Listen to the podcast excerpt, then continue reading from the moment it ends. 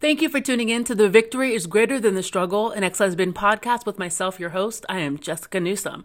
I just want to first say, real quick, if you enjoy this podcast, if you enjoy the YouTube uh, channel, please rate, subscribe, review, and uh, share it with other people. If you want to donate to this ministry, please do. You can go to www.loveatthecross.com. I'm able to minister to people around the globe because of your donations, okay? I minister to people, I do one on one mentoring calls with them, and I do it for free. And I love what I do, and I never want anyone to feel as though they need to pay me in order for me to carve out time from my schedule to minister to them. I want to freely give to them. So if you want to freely give to this ministry, please do. There's a link somewhere at the end of this. Now, I wanted to talk to you guys about struggling, straight struggling.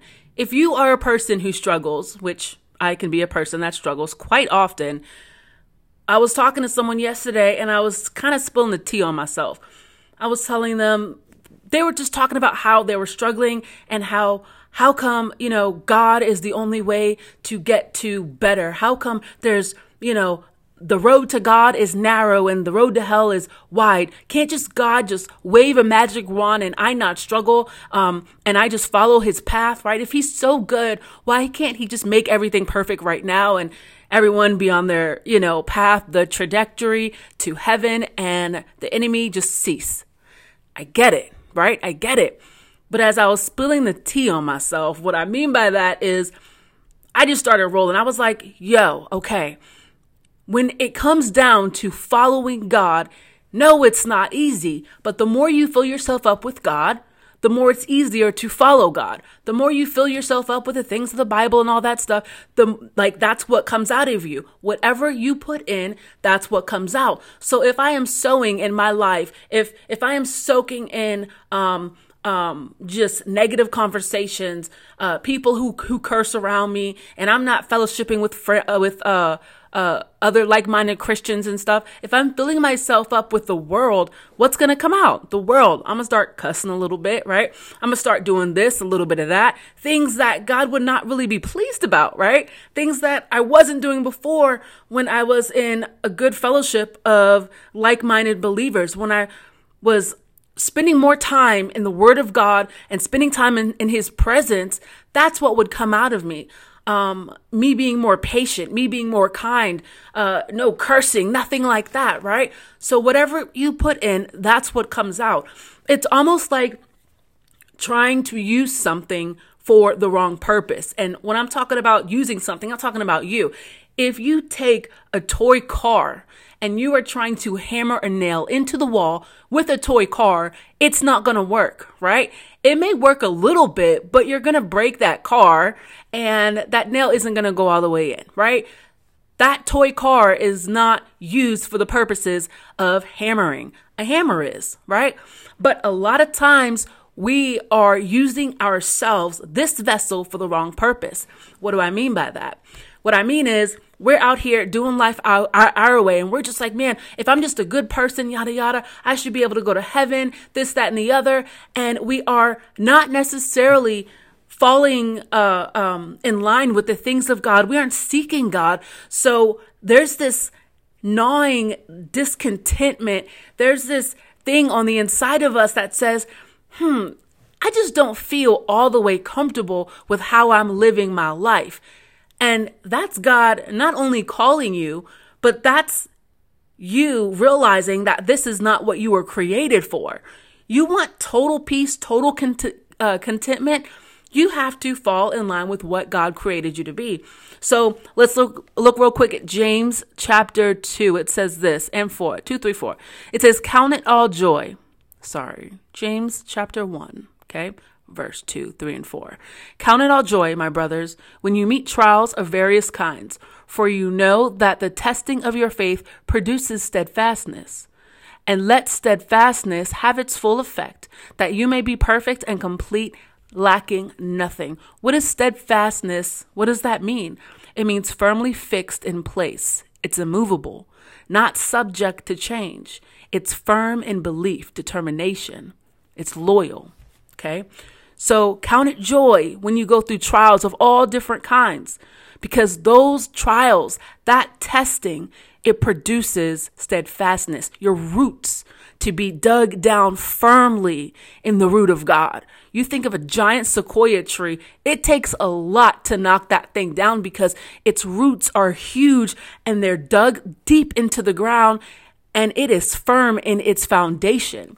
So the more we endure trials, it's not that if you just go through so many trials, things just automatically get better. No, but you learn and you grow through those trials. Those trials make you stronger and wiser, right? You come out through the other side having applied the word of God and holding on to uh, God's uh, uh, loving hand through the trial, through the fire, and you realize that His word comes out uh, uh, complete in the end. God says that He'll never leave you, He'll never forsake you, right? And so going through the trial, you will see that if you just stick close to God, that He will never leave you, nor will He forsake you. But so many times we're the ones that let go of God's hand, God's hand, and then we blame Him for the reason why we didn't see the end of that tunnel uh, uh, the way the Bible says we should. God says to stick close to me, right? Stick close to me. We can't stay far away from God doing our own thing and expect for God to come through and do everything in his word that he says he's going to do. God's like, yeah, I need for you to be obedient to me, right? You want to graduate college, you got to take all of the classes. You have to pass the test. It's not easy, but at the end, you will reap that reward. And you're like, I get it. I get why I had to take that class. I get why I failed this midterm because I didn't really study the way I should. And then I retook it and I got a better grade on it. And now that class prepared me for my next class. That stuff our trials, our testing produces perseverance and steadfastness so that we are immovable in our faith. And it says that those things, when it has its full effect, we may be perfect. We will be perfect and complete, lacking nothing. Who are we supposed to be emulating in the Bible? It's Jesus. He was perfect, He was complete. He was lacking nothing. And the Bible says that we're supposed to be imitators of Jesus Christ. So if we stop using our vessel to live a life apart from God, which is not what it's created for, right? If we stop doing that and we turn to God and we're like, okay, God, I'm going to start seeking you and following you, we will begin to understand and walk in our full potential and identity in Christ Jesus. So, this vessel, this body that we have, it's made for the Spirit to live in us along with our soul. Our soul is ourselves, right? Our soul, my soul, that's Jessica. But the Spirit of God who lives on the inside of me is the advocate who will help me to live right is, is, is the person who who who reminds me of the word of God, who helps me to seek the word of God, right? It's Jesus. Like Jesus said, I'm leaving so that the advocate can come. And the advocate is there to do what Jesus was doing with the 12 disciples. He walked with them. He led them um, into what it meant to be a follower of Christ Jesus. Uh, sorry, a follower of God. He showed them what that looked like on a day to day basis. So our vessel, if it's just our soul that's in there and we don't have the spirit of God in there, we, we never said, God, I submit to you. I surrender my life to you. I make you the Lord of, of, of my life and I accept the Holy Spirit on the inside of me. If we do that, but we don't grow as Christians, we end up being double minded. How many people do you know say they're Christian or maybe they grew up Christian at one point in, the, in time, they gave their life to Christ, but now they're on the fence all the time. They're always on the fence about uh, serving the Lord and living for self. It eventually manifests into um, trying to rationalize why it's okay to do life their way and how God should be okay with that because he's a loving God. It's being on the fence. It's being double minded. God, how come I can't, you know, uh, just have you in my heart, but I go out and be a quote unquote good person unto earthly standards of what that means and everything be fine. I don't have to spend time in worship with you, right? I don't have to, um, I don't have to necessarily be like Jesus because that's too hard. That's being double minded. That's having the spirit on the inside of you, but you are torn between righteousness and worldliness because you have not grown in the things of God. Maybe you dabbled in growth a little bit and you had this little, this little, uh, blurb where, or this season where you're on fire for God. Do you remember what that was like? Do you remember how your life was just changed and God was just flowing through you? You had joy, you had peace that surpassed understanding. You were being nice to people, right? You were not short tempered, you were loving. This is because your heart was turning towards God. It was turning from the world towards God and living a life pleasing to God. It isn't by works. It's not by works. Work says, well, I need to do X, Y, and Z, be a good person, do all this stuff, and God will be pleased with me. God's like, wait a second, I gave my son to die on the cross. You don't have to live by works anymore. That thing is, is, is dead and gone. What I want is for you to seek me and find me, and you will find me if you seek me with all of your heart, and I will begin to change your heart. You don't have to live by works. You don't have to change the exterior um, so that people can see you as a godly person or a Christian per- person.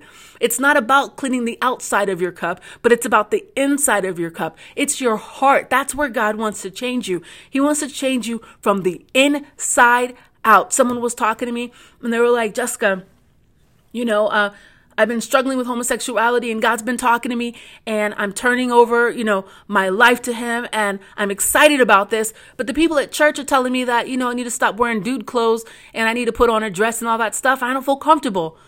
Man, I tell them all day long, where would you want to wear to church, right? Come as you are. Every Christian who comes to God, every person that comes to God, they come as they are and God begins to change them. I'm not saying you should wear whatever you want. You should look like you're going to the club. No, but when people are first coming to God, they're giving God themselves. They're giving God their first fruit. They're like, here I am, God. This is me, unlike just all out here. This is who I am. Do what you want with it. And over time, as you grow in the things of God, He begins to turn your heart. What does that mean? Um, I was telling someone, uh, all of a sudden, what that means is maybe one day you just feel like putting on eyeliner, something you've never done before, and you liked it you know, and then maybe a couple weeks later, you felt like, you know, wearing a dress or wearing clothes like colors other than black, whatever the case is. But it's God who changes our hearts. We don't need to live by works. We don't need to do these outer things to please people or think that we're pleasing God. God isn't stunted by that. He's not like, oh, wow, you're wearing dresses now and you aren't wearing fit fitteds to church. Look at you. You're so good. No, He knows your heart and that's what matters. So where would you want to wear to church? You know, please, if, I mean, if you're, if you're coming in there in your underwear and like, you know, uh, like cl- clothes like you going to the strip club, I don't know. No, you work at a strip club. Hopefully you have enough conviction where you're like, okay, I might need to put some clothes on. But what I'm saying is you may not come in looking like church folks. Okay. And that's okay. God will change you one day at a time. And it's in his timing that you're changed, not other people. So our soul with a spirit and no growth, you're double minded. Okay. But a soul without the spirit is nothing but a vessel that is far removed from God. These are people that are like doing whatever they want. They don't care. They're out there um, sinning according to the word of God, right? Um, uh, people that think maybe it's okay to like molest children or or or uh, have sex with children um, or whatever. Like that's more on the heavier side, but it could even be lighter side. People that just don't give any glory to God, don't acknowledge God in anything that they do, think that they're the God of their own life. I am going to achieve my goal. I got my house. I got this right, and they're just obtaining those worldly uh, uh, uh desires but all that stuff can be washed away. Give give them one good storm. Give them give them one bad boss. Boom, you're fired. Boom, everything that you have built on this earth has now crumbled down. All you need to get is canceled. All you need to get is canceled by some outside source to bring you toppling down. Anything that is not of God will not stand. It will not stand. So a soul without the Spirit, it's a vessel that is far removed from God. It's like that that child's toy being used as a hammer. You're not being used in the full potential that you were created for. You think you are according to your own standard, but it's not complete. It's not completely fulfilling at all. You're empty inside, whether you want to acknowledge it or not. There's times when you acknowledge it, and that's when you're at home by yourself in your thoughts and in your feelings, and you feel this sense of emptiness. Okay? But the soul, with the spirit and growth, it is power, authority, and identity. You have the power of Jesus Christ, the authority of Jesus Christ, and you are walking in your identity of who God has called you to be. You are an imitator of Jesus Christ. Do you have it all perfect? No. Do you mess up still every now and then? Yes. Right? But you're you aren't making a habit of these different sins, right? Um, but you are an imitator of Jesus Christ.